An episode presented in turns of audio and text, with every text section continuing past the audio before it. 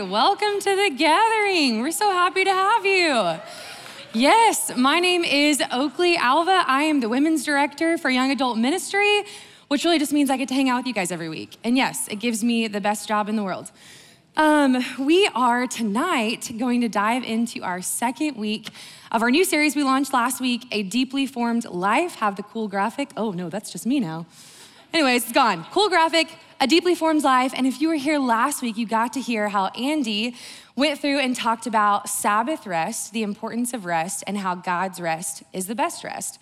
And so tonight, another spiritual discipline of sorts that we're gonna dive into is talking about the importance of devoting ourselves daily to the intake of this good book right here.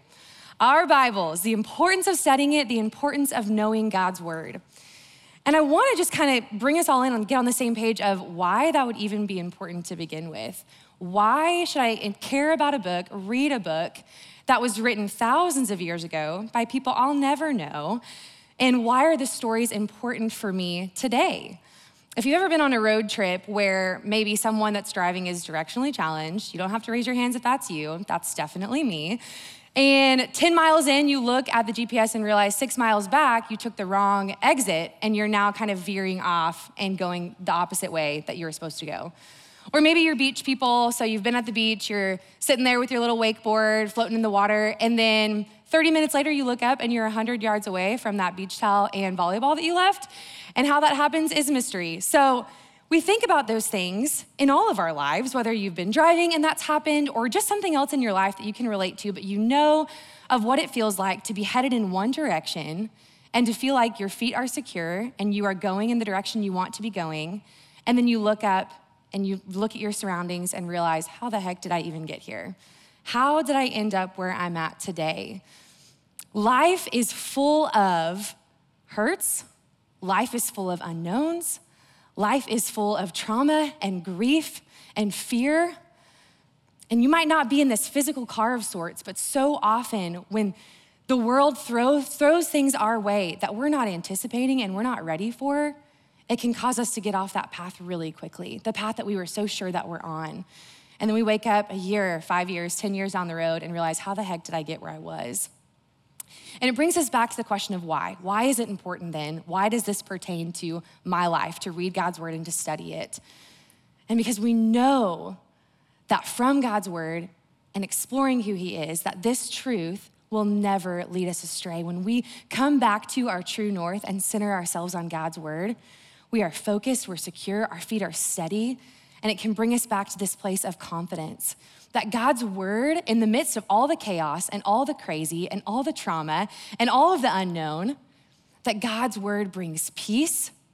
God's truth is our comfort, and it's always reliable, no matter what. And yet you might hear that, much like myself. I know that, I can, I can see that in my mind of why it would be important.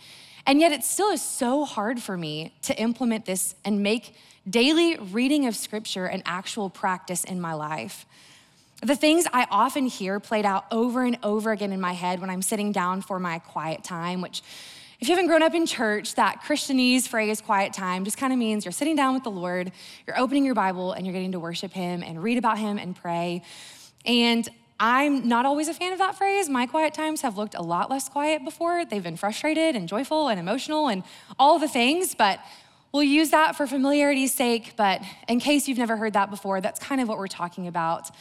But when I sit down to have that time with the Lord, so many things can enter into my mind, so many lies as I'm sitting down to have time with Jesus. One of those is, you'll have time to do it later. You're not a morning person, so give yourself that extra thirty minutes of sleep, you'll have time to do it later, which we all know is the biggest lie ever. You read scripture yesterday, you're doing good enough. Just ride out on what you learned from yesterday and you'll be fine.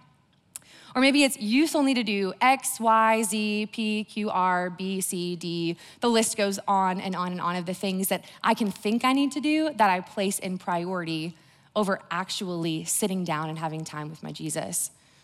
Sometimes really good things even distract me from reading my Bible. I remember I sat down a couple weeks ago and my brother called, my younger brother, and I'm not gonna be the older sister that doesn't answer when her younger brother calls. I'm trying to be that kid's best friend. So of course I answered. And the twenty minute detour then left me neglecting time in God's word completely. And that's not his fault. That's not that phone call's fault. That's just me saying it'll happen another time. And so I have fallen victim to all of the reasons of why I don't sit down with the Lord. And when I began to think about and study of why it's actually so hard for us uh, as a culture to read our Bibles and to devote time to that daily, I think we can narrow it down to three different reasons or three dangers that threaten our time with God. The first that I came across was that we live in a comfort-obsessed world.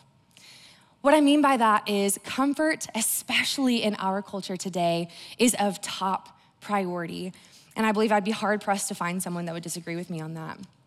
We're encouraged to pursue our dreams, chase success, find love, even if that means that we overlook and neglect relationship with the person that matters the most. Every day we're faced with the question, time with Jesus or anything else? And every day, it gets a little easier and a little more socially acceptable to say yes to that anything else. I came across a quote and it says, God's truth gets strangled in our hearts and minds, not by the fierce grip of persecution, but by the gentler hold of the American dream. Yikes. So we live in a comfort-obsessed world and it hinders intimacy with God. Secondly, we have a distracted faith. So often my soul is anxious for anything, something to distract me and to entertain me, even if it's for a short period of time.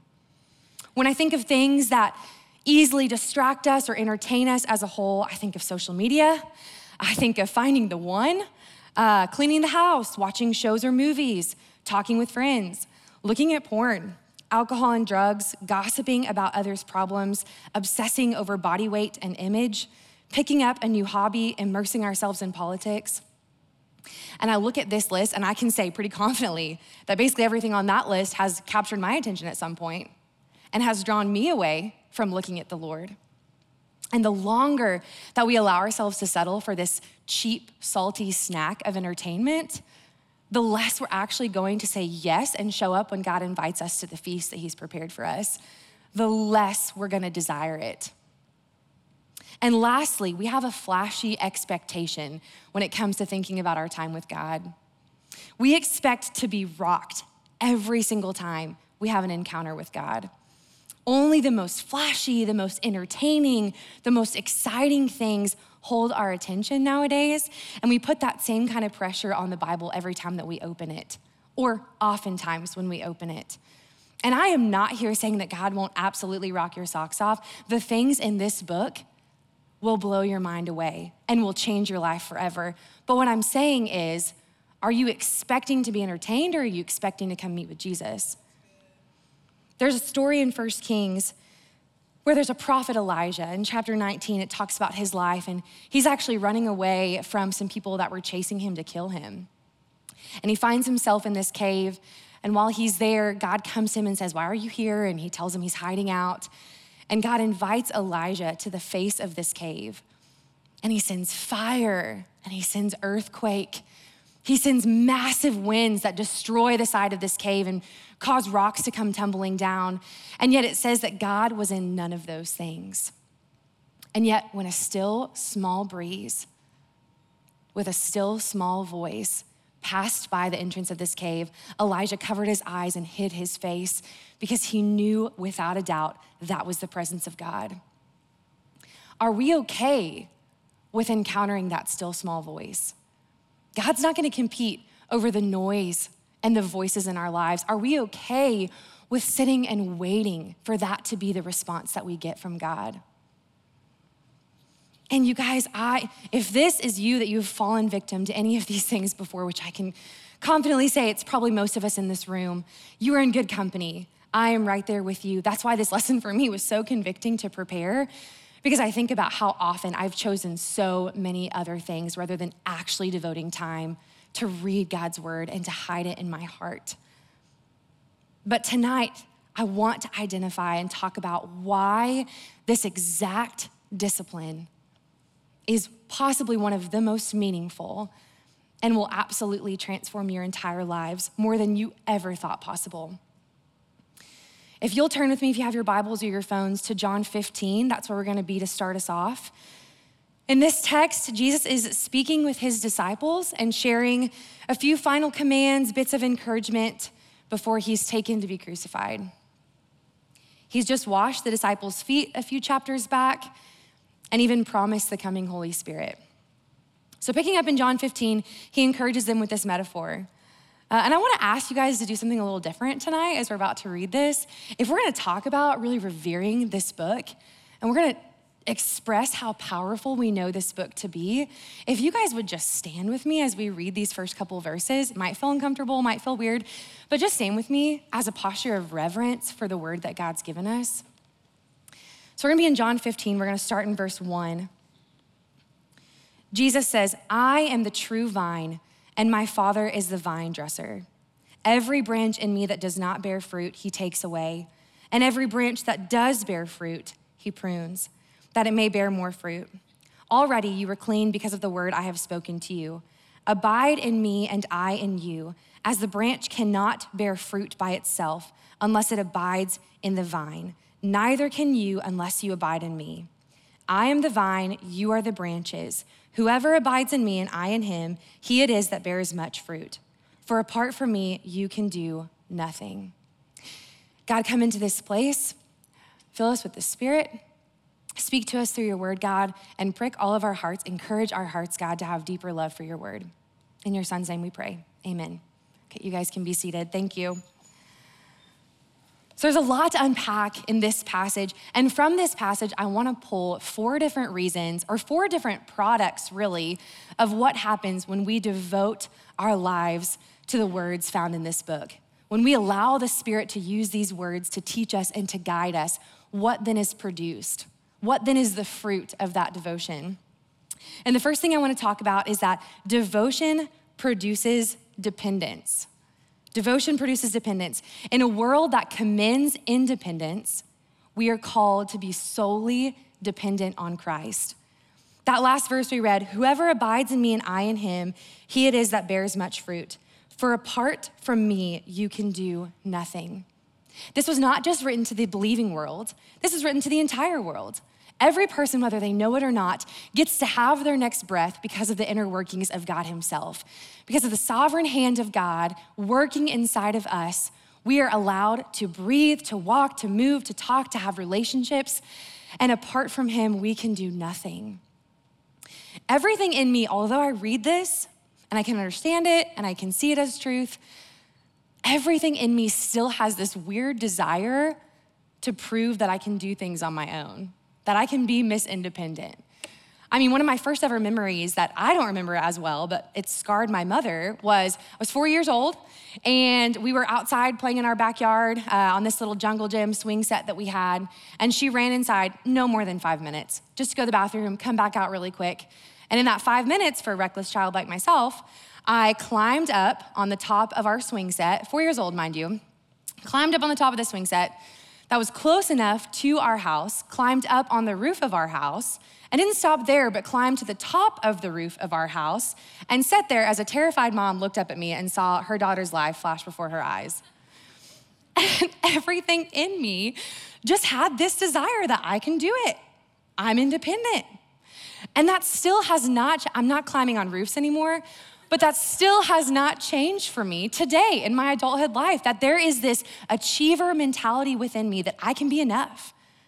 And yet what the Bible says and reminds us of is that without God, without the working of God in our lives, that we were dead in our sin, that we were hopeless in all of our affliction, and that we were destined for an eternity of forever without him, without Jesus. We needed God to save us, and we need him now to continually sanctify us. Devotion to his word reminds us that we are solely dependent on God. Every day we've got to wake up and remind our success, achievement-driven flesh that we cannot do enough, and we can never do enough for God. Looking back at last week, Andy took us through a passage in Matthew eleven where Jesus says, "Take my yoke upon you and learn from me."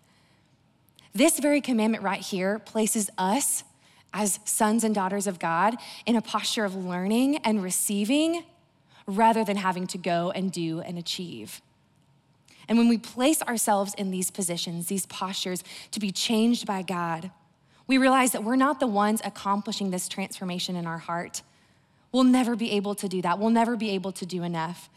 But we choose to come before God, humbly submit ourselves, and d- depend on him completely, and rely on him and the working of him in our lives, the working of his word informing our lives to allow us to live lives that look more like the fruits of the Spirit rather than the sin that we were once enslaved to. Devotion to God's word produces dependence. Secondly, devotion inspires obedience. In a world that fears commitment, we're called to complete surrender. First Samuel twelve twenty-four, "Only fear the Lord and serve him faithfully, for consider what great things he has done for you." And how will we know unless we know? How will we know the terrible things that we've done, and then in turn, the great things that God has done to save us and bring us to himself, unless we seek his word and unless we learn about them? And when we recognize how deep the trench was that God pulled us out of to set our feet on solid places, we can't help but respond on our knees in complete surrender to God that's good and a God that loves us. I have never known a person personally, those that I've looked up to, those heroes of the faith, that did not know their Bible. And it was just evident by the way that they lived their lives. I mean, think about that. The people that you look up to, those in the faith that have lived lives just in submission to the Lord, and think about the conversations you've had with them, how scripture almost just oozes out of their entire being, that they can't help but talk about what God's teaching them in his word. They can't help but encourage someone that needs a word of wisdom from the passage that they read this last week. They've read about the life of Jesus. They've devoted themselves to learning about the life of Jesus, and they've chosen to imitate him in every way. And don't we want that to be us as well? If we believe Jesus is good and worth imitating, why not completely give our lives over to him? The best way to become like him is to live as he has lived, which we see in God's word. There's telling of his life, of the things he committed himself to and was obedient to. In Mark ten, we see Jesus talking about how the Son of Man came not to be served, but to serve. In John six, he says, "I've come down from heaven not to do my own will, but to do the will of him who sent me." Jesus, the Son of Man, was completely obedient to the will of the Father. And the more we learn about him, the more we learn about his word, how much he's saved us from and given us things to hope for, the more than it produces in us a desire to look absolutely and completely different than the rest of the world. The things that once entertained us, that once drew us, no longer matter. They don't have the same taste as they once did. And there's a desire and an inspiration for obedience. Thirdly, devotion sharpens. In a world that loves comfort, ooh, that's convicting, we're called to be sharpened by the double-edged sword. Hebrews four twelve, "For the word of God is living and active, sharper than any two-edged sword, piercing to the division of soul and of spirit, of joints and of marrow, and discerning the thoughts and intentions of the heart." You know, I think we chase distraction because when we actually sit alone with God and allow his truth to be the loudest voice in the room, we inevitably become very uncomfortable. When we have to sit and face our sin and the depth of our brokenness, we become uncomfortable because we see the standard of perfection, and then we see on the flip side of that how far off we are from perfection. God's word confronts sin, reveals the depravity of humanity, And yet it doesn't leave us there. It doesn't leave us there to sit and wallow in hopelessness. None of God's words ever preach that message. It is always a message of restoration and of hope. So while yes, God's word sharpens us and confronts sin, God's word also simultaneously encourages us, teaches us, guides us, uplifts us. When we say yes to following Jesus, yes, we say yes to dying to self, to dying to comfort, to the easy road, to sin that so easily entangled us in the past. But we also embrace fullness of life, a fuller life than we've ever experienced, and fullness of joy, a peace that passes all understanding, a deeper love than we could have ever imagined to know, a divine purpose that we get to walk forward in. God's sharpening of our lives is for purpose, and that purpose is to make us look more like Jesus himself. Hebrews twelve says, "The Lord disciplines the one he loves, and he chastens everyone he accepts as his son. No discipline seemed pleasant at the time, but painful. Later on, however, it produces a harvest of righteousness and peace for those who have been trained by it." Psalm one nineteen, seventy-one, "It was good for me to be afflicted, that I might learn your decrees." We are convicted, we are shaped to look more like Jesus, to reflect more of his character to a fallen and hopeless and broken world. Because Jesus' message of hope is for every single person. And so he sharpens us for purpose of our good, but also for his glory to a dying world. Devotion sharpens. And lastly, and what I would say is one of the most important things that devoting to God's word can produce in us and can uh, be a res- or can be a consequence of making this a habit in our life is that devotion clarifies truth. In a world broken by sin, we're called to walk forward in truth. The Bible teaches us the true message of Jesus Christ, the hope that we get to have forever. You know, I began to, at, at most points in our lives, all of us kind of toy with these questions and begin to ask these questions ourselves. What is truth? What is black and white? What is right versus wrong? What is what I should believe in versus what I shouldn't believe in? And maybe some of you are asking those questions tonight, or maybe you've asked those questions long ago and figured out the answers for yourself, but maybe that's what brought you here, is those exact questions of what is truth? I am the person that's hopeless. I am the person that's broken and tired walking into this room tonight. And I have been there. I've walked in those shoes. I remember beginning to have those questions for myself.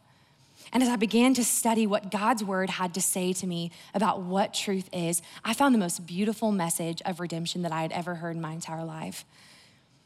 I heard that God created us, created man and woman, and yet in our perfection and unity with God, we turned away from him and said, "This isn't good enough for me, I want more." And that turning away caused sin to enter into the world and fracture everything from then on out. But God was not content with leaving us. God was not content with stopping that pursuit. And so he provided ways again and again and again for humanity to come back to him, for man to remember the relationship that we once had with him. And the rest of the Bible tells the story of how man would remember it for a while and would worship and adore God for a while, but then over time, turn back to worldly things, worldly pleasures, saying again and again, "God, you're not enough for me. God, you're not enough for me." And God finally, knowing that it would take a perfect, permanent sacrifice to bring us back to himself once and for all, sends his perfect son to become fully God and fully man, and to walk on this earth, to limit himself in every single way, and then to ultimately, at the end of his life, feel pain and discomfort and isolation and hurt as he took on all of the sins of the world, past, present, and future, so that this perfect relationship that once was could be restored with us and God the Father. And raising three days later, defeated death once and for all, looked Satan straight in the face and said, "You thought you won for a bit, but you did not. I have complete victory. I am the victor and the winner, and I've come to bring my people back to me, and I'll come again to perfectly restore everything." And this is the message that I saw and I heard and I believed as truth. And what does that mean for you and I? It means that now we get to embrace this gift of salvation and stand before the Lord someday when our time on this earth comes to an end, washed completely by the blood of Jesus and looked at as made holy and perfect and righteous, and spend the rest of our days with others that have gone before us, glorifying and praising the God that didn't leave us and abandon us. When the enemy quickly tells us that we're alone, truth tells us we're sought after. When the enemy tells us we're worthless, truth reminds us we're valuable and we're unique and we are fearfully and wonderfully made. And when the enemy tells us that no one cares, truth tells us that you were worth dying for. You were worth dying for.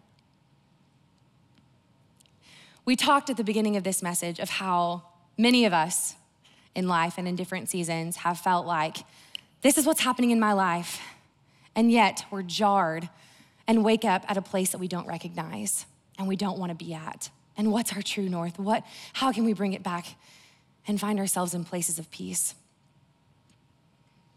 And when this really became real for me, was when I went through a season of like that, a season like that of my own. Around four years ago, close to this time, I was back home in my small hometown, Western Oklahoma, and I was sitting with my family and with a mom that, little did we know, uh, was living out her last few moments on this earth. Now, she had been sick for three and a half years, and we knew that it was a possibility, um, but did not realize that that weekend would be when she would take her last breath and go be with Jesus. And a couple days after that happened, I found myself at a coffee shop that I had frequented in high school. I had spent many a times there in high school and walked in. I don't remember much about that day. I don't remember what drink I got, the music that was playing. But I remember I just walked in with this book, this exact Bible. You can find so many notes in the margins of just raw emotion, and I walked in with this Bible like I had done times in the past, and I sat down, bombarded with so many emotions, with the hurt, with the grief, with the fear, with the frustration and the confusion, and weirdly with joy, because I knew my mom wasn't hurting and that she was with the God that she spent a lifetime creating relationship with. And so it was all of these weird emotions that were just so heavy and placed me in the eye of the storm. And I sat there and I didn't know what to do. I opened my Bible to the two books that I knew I might find some help in. I opened to Psalms and I opened to Lamentations. Lamentations I knew was a book about sadness and people being sad. And the Psalms was just written by a lot of people that weren't afraid to get real with their, with their hurt and with their emotion. And so I just turned there. And like I said, you could look at those two books in my Bible and see so many prayers and angry remarks and cries for help as I sat with the Lord. And what I saw that day and many days to follow that day was that when everything around me felt like it was chaos and I had stepped into the biggest unknown I'd ever been in my entire life, that the only anchor I had was what I had sought before in this book, the Jesus that I thought I knew. If I had allowed in those moments my emotions to influence the idea that I had about Jesus, it would be, you're not for me. You don't care about me. You've just taken one of the greatest things in my entire life, and I can't trust you. And yet when we allow truth that remains the same despite circumstance to inform our view of Jesus, we are reminded so quickly that God says, I'm for you. I care about you. I've never once left you. I'll never leave you. I'm close to the brokenhearted. I care for those that are afflicted. I work all things out for your good and my glory. I've created you with purpose. There will be a day when you come with me and you're with me eternally, where there's no more pain and no more tears and no more sorrow. And that's what I had to cling to because I had nothing else. There are a lot of other things in this world that are easy to turn to in those moments and that can provide maybe some comfort for a short moment, but it will never leave you with lasting peace. It will never leave you with lasting security like the truth found in this word does. And nothing like the truth found in this word will be able to stand up to the face of the enemy with sword in your hand when he comes to you and he wants to tell you all the lies about yourself or about your circumstances, and you hide it in your heart, you stand on it as firm foundation, and you know that God's word will never lead you astray and that it is trustworthy and it is where your hope can be placed in. Because when you begin to know God's word, you begin to know about the character of God. You know that this is the calm in the storm, that this is the peace in the chaos. It became so real for me. And I don't know what you're walking into this room with tonight. I don't know if you are in one of those storms. I don't know if you are fully believing what God's word has to say, and you're at a place where the Holy Spirit is working and moving in you. There's a range of personalities and backgrounds in this room. And I'll never assume what you're going through. I'll never assume the hurts that you've experienced. But I can say that there's a place to turn to. I can say there's someone that cares for you, and he wants to speak to you. And an avenue he's given us to speak to us is his word. And what a blessing that is, that when we feel like God's far from us, that he can't be trusted, we can turn back to this and know it's good and know it never changes. A little later on in John fifteen, verse eleven, it says, Jesus is speaking. He says, "These things I've spoken to you, that my joy may be in you and that your joy may be complete."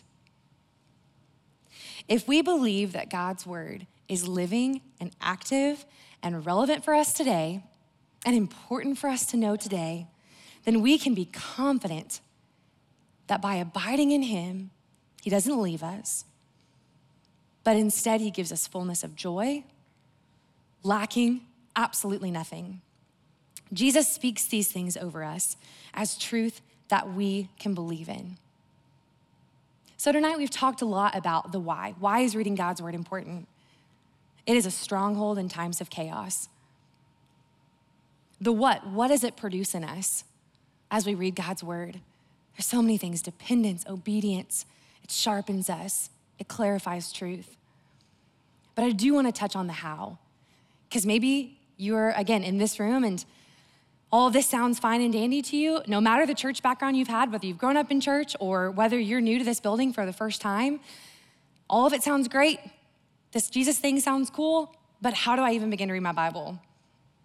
And that is a great question, and one that I think more people nowadays are asking than ever before. And so I wanna touch on it a bit. I can't, there's no way that on a platform like this that we could talk about it comprehensively, but I know so many that would be willing to walk with you as you figure out how to read God's word. I mean, we as a staff always are willing to walk with you and point you in right directions as you are desiring to make this a habit in your everyday life. But a couple of the things practically that I wanna talk about that could be really important when you start to make this a discipline that you're practicing. And the first is this: to devote yourself to God's word, you've got to schedule it. I remember going through premarital counseling, and our counselor told us that if you don't schedule something, life's going to schedule it out of the way and you'll never happen. It'll never happen. You'll never do it. And that is exactly the same with God's word. If you don't sit down and say, I'm going to do my Bible study, my devotional, I'm going to spend time with the Lord in this way at this time, it won't happen. And so once you do, once you schedule it, guard that time fiercely.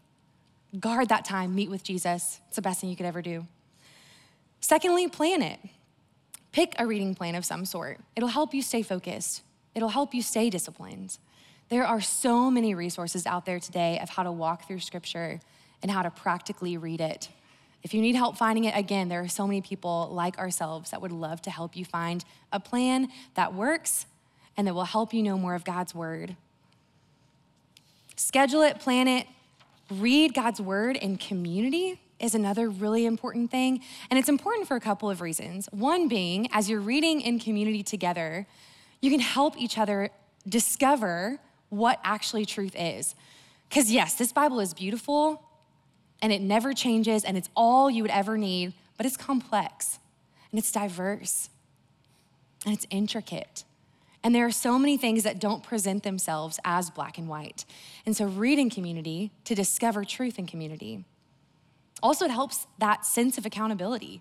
When you're asking others what they're learning in God's word and they're asking you that question back, It helps you keep each other accountable and encourage each other to still be in God's word. And it helps you know if someone else is reading the same passage that you are, maybe they're getting something different out of it than you are. So it's just good to read God's word in community. And finally, release expectation. I don't know if the Enneagram is still a thing, probably not. I'm a three on the Enneagram. So I am, I look at everything through the lens of I wanna achieve, I wanna succeed, I wanna earn something, and for better or for worse, that is how I look at life. And so this is really, really big for me because I have to release expectation and realize I'm just coming to be with Jesus. I'm just coming to sit at my Savior's feet. Much like we see the story of Martha and Mary. If you've never read that story, it's just a little, little tiny story in the Gospels. And it talks about how Mary chose to sit at Jesus' feet and learn from him. And he tells her that that was the best choice she could have made. Come, release expectation, sit at Jesus' feet. Yes, have plan. Yes, have structure to remain disciplined and help you create a habit in your life, but allow room for the Spirit to move. If you stay on one verse for an entire week because God's teaching you something, then do it. It's good. It's just good to sit and wrestle with God's word. Be with the Lord. Grow in grace and knowledge. If you have to listen to scripture in your car, do it. There's so many ways to spend time with God. I think of my schedule even. I'm, I'm afforded a lot of mornings where I can sit with my tea or my coffee and open God's word, and I have tons of time to do that. In the season of life that I am in, the job that I have, my mornings are pretty guarded. So it's easy for me to kind of begin to make that a habit in my life in the morning times. But my husband sometimes will get up at four thirty in the morning and then doesn't get home till ten. And so there's just no practical way for those mornings to be as guarded for him, but there's time that he's in the car. And so he's listening to God's word, he's worshiping, he's praying. And so there's many different ways to spend time with God. It's just about making it a priority and making that an important part of your day.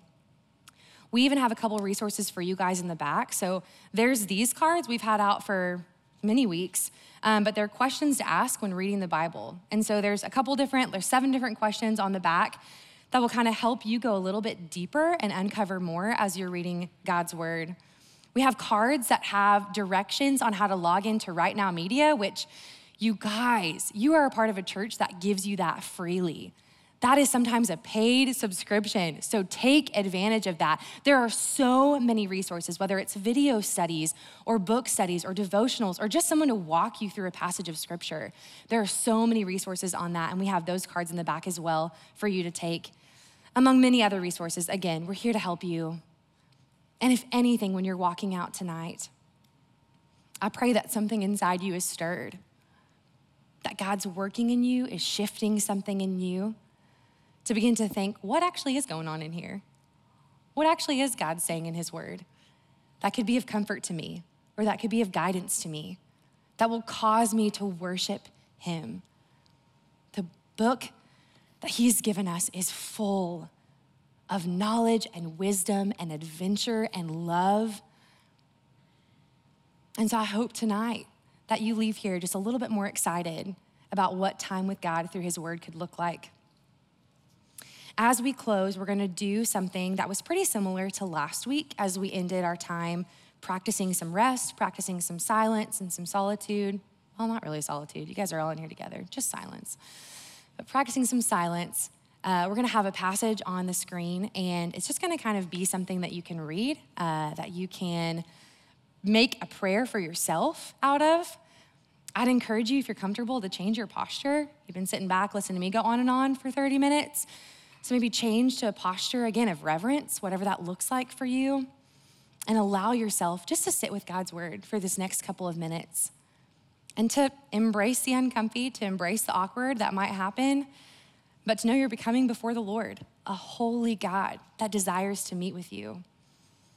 And so we'll have a few minutes where that passage will be on the screen, and then I'll come back up, we'll read it together, and then uh, worship and end our night. So if you will, just take a few moments, and then we'll end our time together.